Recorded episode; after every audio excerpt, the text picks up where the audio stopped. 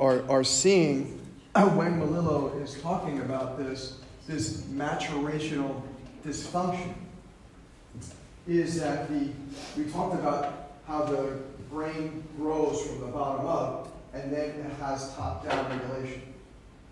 But what happens in kids with ADHD is this top-down regulation, just like with autism, but in kids with ADHD, the same top-down regulation never fully develops.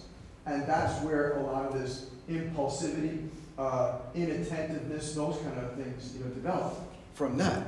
And if you look at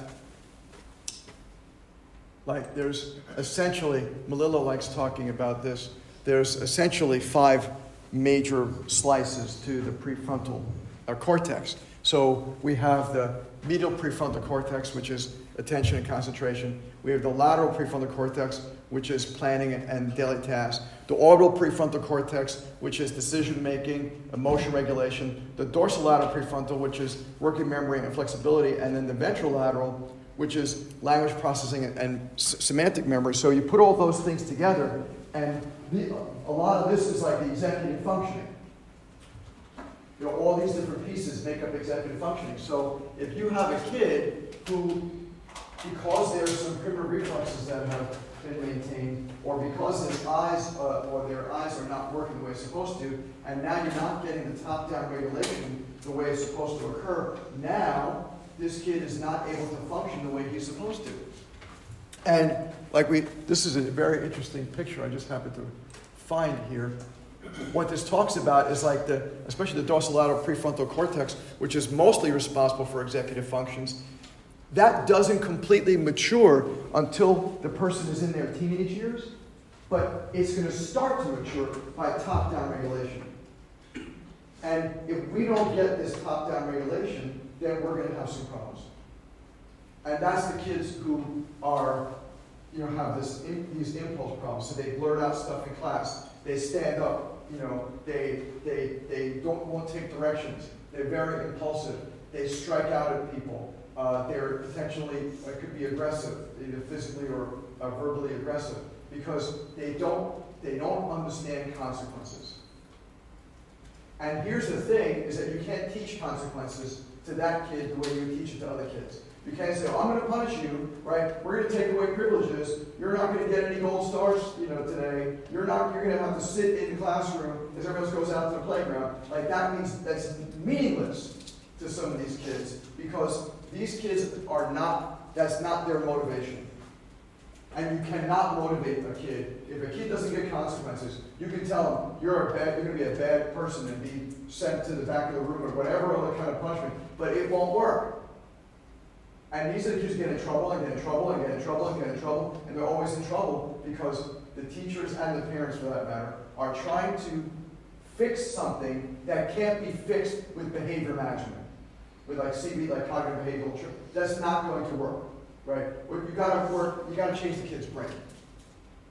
You got to get their prefrontal cortex working the way it's supposed to. And the way to do that is to eliminate the stuff that's underneath it, like we talked about last week, the diaschisis that's underneath it that's not allowing the prefrontal cortex to work the way it's supposed to. So if you have a if you have the brainstem and the cerebellum aren't working the way it's supposed to, then the prefrontal cortex can't do its work. It can't regulate in this direction down regulation sense.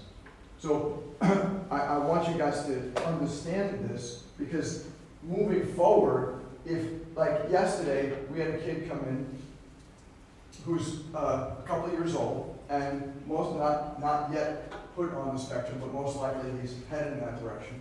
And the parents were like, you know, when I first met them a couple of days ago, the parents were like, well, you know, what's his diagnosis? I'm like, well, first off, as a chiropractor, I, won't give a diagnosis.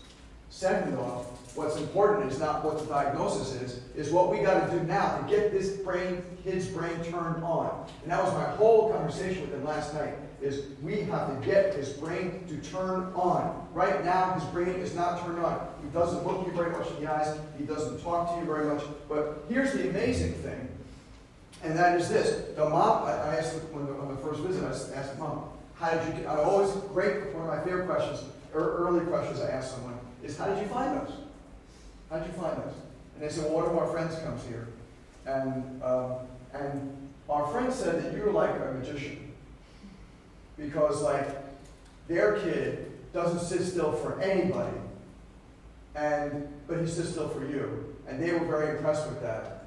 So that's why they told us to come see you too, because, like, they can't believe that you can, like, no teacher, no other person except for my husband and I are able to get this kid under control, except for you. So we're hoping the same thing. And just like with adjusting this kid last night, it was a breeze. He sat on mom's lap, and he let me do what I had to do, and I was done.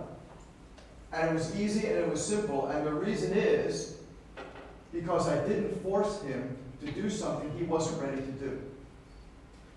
Right? If you make a kid, if you think the only way you can do an adjustment is to lie a kid face down, wait till you start dealing with kids like this on the spectrum. It ain't happening. You would best learn to adapt your techniques. I don't care what technique you use. It doesn't have to be Gonstead. It doesn't have to be network. It doesn't have to be best. It doesn't have to be, you know, whatever. It doesn't make a difference. You've got to adapt your technique based on what's going on with the child. Because if a child has got no top-down regulation, and you take that kid whose full, total focus is on what I can see with my eyes, and you put them face down like this, they are scared. That's putting them into a very vulnerable situation. They don't want that kind of vulnerability. They will fight with that vulnerability, and then you're not going to have really good, successful adjustment.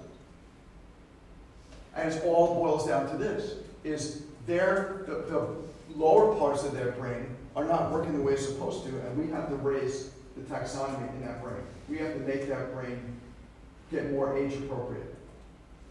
Right? so, so that's what, you know, what we're looking at when we look at this kind of stuff.